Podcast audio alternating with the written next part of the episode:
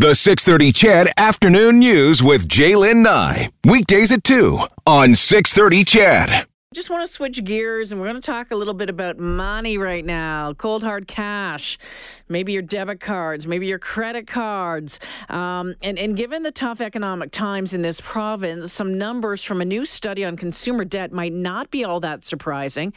Equifax saying people living in Alberta have more consumer debt than others in Canada. And to break it all down, Michael Campbell, the host of Money Talks on the Corus Radio Network, joins us. Hi, Michael. Hi, how are you doing? Really good. Thanks for taking the time this afternoon. Really, really appreciate it. Does this uh, do these numbers surprise you at all when when we're looking at the, this province of Alberta? Well, it's it's talking about the difference between surprise and concern because no. I am concerned. I mean, there was a, a little bit of good news here in that when you look at non-mortgage debt in Alberta, it actually did decrease, you know, in the last while, but it's still you know, if you look at Alberta cities like uh, Calgary, Edmonton, you know, Fort McMurray, my goodness. I mean, you're starting to talk about 29,000 in non-mortgage debt. So we're talking about, of course, credit cards and the like. So that's still, you know, way up there. Uh, you know, I look at Fort McMurray, by the way, it's 39,000 and change, yeah. 40,000 there. Edmonton, about 28,000. And again, non-mortgage debt. And so that is a bit of a concern that way, especially, you know, one of the things that's, uh, you know, come up in the coronavirus issue is how far oil prices have dropped. And I'm not sure when that or if that will lead to layoffs and some more problems this way. So it's against a, a sort of a weakening economic backdrop across the country.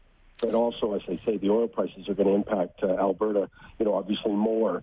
So there is some worries around that. Although, I, as I say, I, I much prefer to give the good news. So I'll say, you know, the good news is clearly people in Alberta said, you know, let's put the brakes on some of this non-mortgage debt, and it was good to see the decrease of one and a half percent, basically. I was I was actually quite surprised, um, you know, for Edmonton, um, where to go, uh, Edmonton, that non-mortgage debt sat at, sat around twenty eight thousand, uh, just yeah. over twenty eight thousand. Calgary was twenty nine, almost thirty thousand.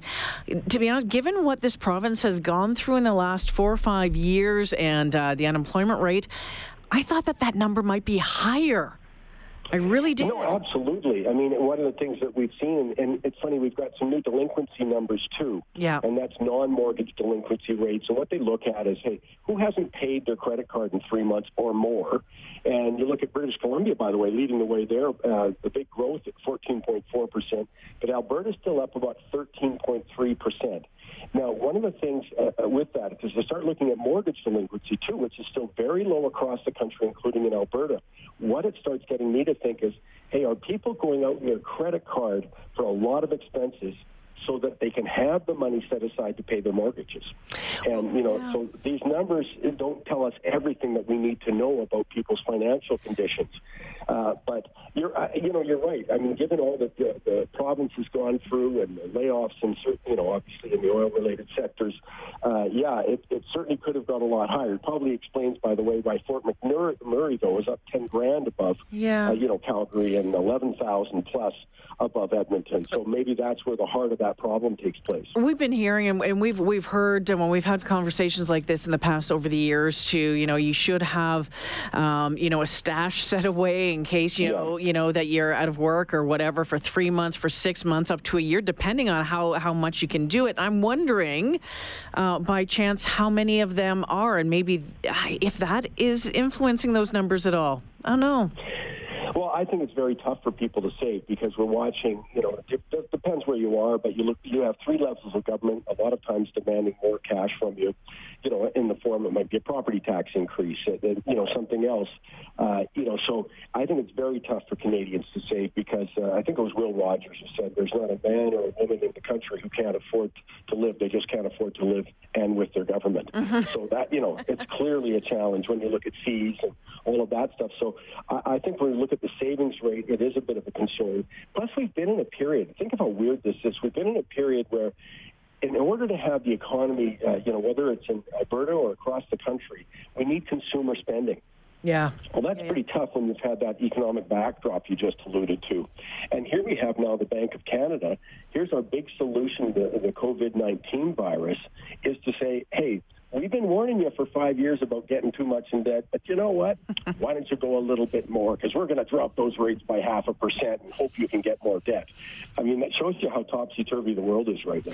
I've always loved it when the credit cards, well, I, and I, I, firmly, tongue planted firmly in cheek here, uh, Michael. I, I, I, actually did love it at one point uh, in, my life when the credit card companies just automatically popped up my, my mm-hmm. limit.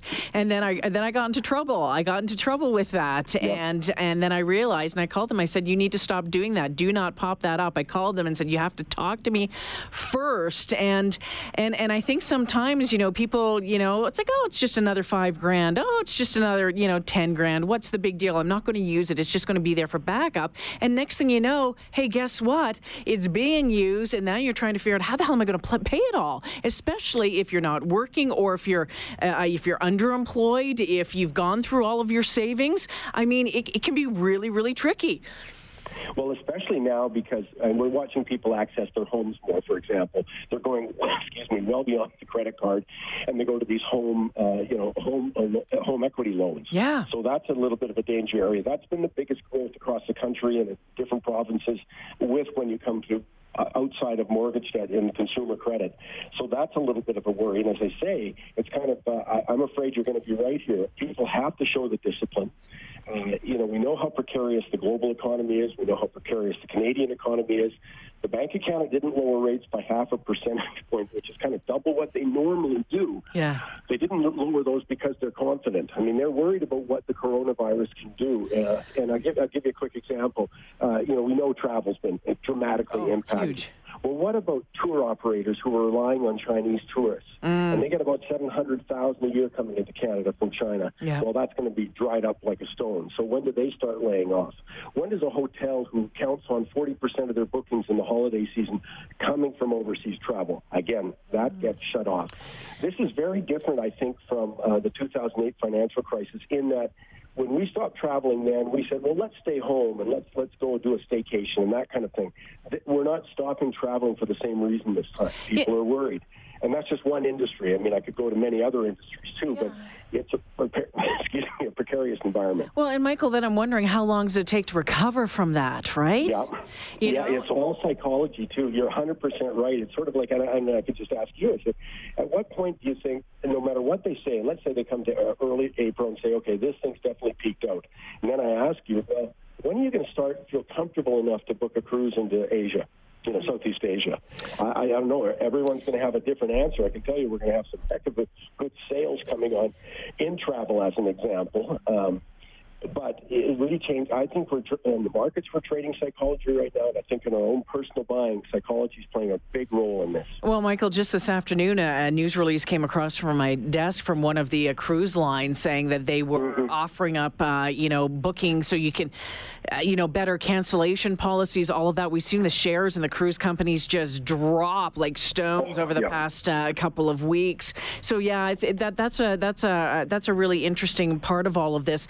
Um, um, when you talk about home equity loans, Michael, mm-hmm. um, are those the same as taking a second mortgage out on your house? Is that the same sort of thing?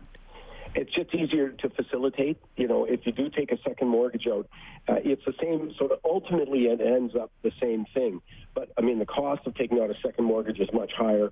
You know, ah. uh, you know, you've got to have your home evaluated, that kind of thing. Where they actually do set up uh, home equity lines of credit, we hear it advertised all the time. It's a much easier process, okay. and Canadians have really taken advantage of it uh, in different parts of the country. Obviously, more so if you you know if your equity had gone up dramatically, which which really hasn't been the case you know, when you look at the big cities like Edmonton and Calgary, I've been waiting. I, I kind of been waiting for this recovery, but I don't think it happens in real estate until you get more optimism in the in the energy sector. And mm. we all know the problems there, as you allude to, you know, as you have to discuss all yeah. the time. Yeah, yeah, uh, yeah. Sorry. So I'm just saying, but we have seen Canadians jump in, and and as I say, the, the big irony to me, as I say, is gosh, for five years, the International Monetary Fund, Organization of Economic Cooperation and Development, the Bank of Canada. How many times do we have these reports? Canadians have a dollar seventy-six in yeah. uh, debt for every dollar of disposable income. You know, big words there. And presto, all they got in their toolbox is to lower interest rates to encourage us to get the consumer spending going on. So, really, the question is, how many more people are going to get in trouble? Because rates don't stay low forever. Yeah. You know, I mean they, they will. Excuse me. Everything will rebound. We're just debating the timing of. it. And I think if I remember correctly uh, from one of the last reports, the bankruptcy rates um, uh, were up again recently as Yeah. well. Yeah. Well, that's what we've seen. We've seen this slow growth here. The good news for Alberta and Alberta's real estate market is, I think the one sector that's really interest rate sensitive is the, is the real estate se- sector. For example, credit cards aren't about to lower their interest rate, uh, whether we go in further in debt or not. You know, still going to stay. You know, department store credit cards. They're not going to be affected by the Bank of Canada. Prime rate is, but the big area that I think is interest rate sensitive is the housing market. That will certainly help in the big centers boosting them a little bit. Uh, plus, you've got a change in the mortgage stress test, which I would say about time, Yeah. which will make it a little bit easier there. So I'm, I'm hoping that uh, you know we'll see some more action in Edmonton and Calgary. I'm still very positive. You know, at this point, we're you know there's going to be a positive thrust at some point here. I think it will to do when the oil, when the coronavirus has killed the oil down to about forty-two dollars a barrel. We need that up. We need other issues solved. But- But when it does, I think this combination of things like low rates, Yeah. uh, stress test uh, made it easier, are going to help us get the real estate market, you know, way, more back on track in Alberta. Michael, before I let you go, uh, this uh, this delinquency rate, to be honest with you, uh, that's not what I thought it was. I don't know what I thought it was, but the, it's the percentage of credit users missing at least three Yeah. payments. What does that do i- when you're missing three payments? What does that do to you, to your credit, to you know, all that sort of Oh, thing? yeah, it's not, yes, you're you're getting killed. They just choose that as sort of the determination of do we have a potential problem here? Yeah, yeah. You know, if you miss a month, they're not saying you know all heck's breaking loose. Okay. They don't do that. But so they said three months, ninety days in arrear in your mortgage would be the same thing. Um, so yes, now you've got a real decline in your credit rating, and. Uh, yeah, you're going to have a problem. I mean, it's, it's they choose that number for a reason because they found historically that that's a good you know, a good indicator of when we have problems. Michael, I want to appreciate. I want to thank you for joining us this afternoon. Really appreciate it. I hope you come back on the show sometime. Well, it, we've got lots. I mean, lots going on here. But as I say, I just on the mortgage thing, just one last thing. You know, I know that it's only about a half percent when you come to mortgaging arrears. It's just higher up in the credits on the other lighter credit side. So, yeah, I think things. Uh, I, I want to be optimistic, but we're in a tough period right now. Yeah, for sure. Michael Campbell joining us this My afternoon. pleasure. Thanks for this.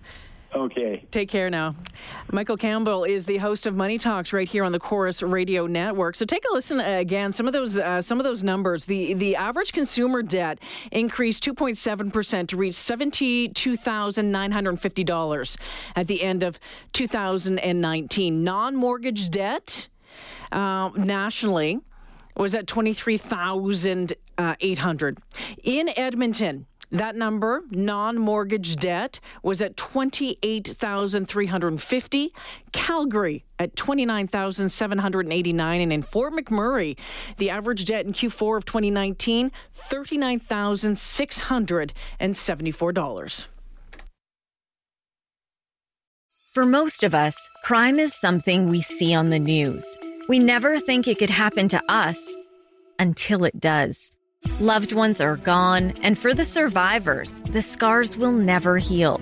I'm Nancy Hixt, a senior crime reporter for Global News. And on this season of Crime Beat, I'll take you inside some of the most serious crime stories I've covered. Season 6 of Crime Beat is available now on Spotify, Apple Podcasts, Amazon Music, and all podcast platforms.